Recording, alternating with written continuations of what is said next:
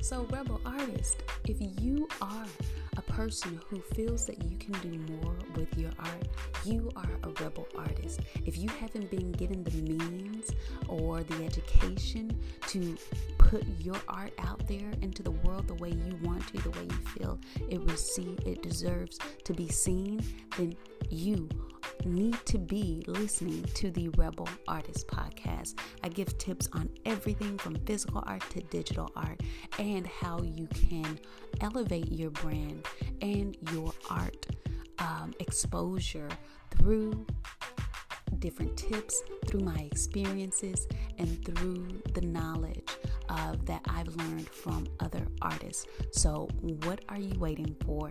Hit the subscribe button and become the rebel.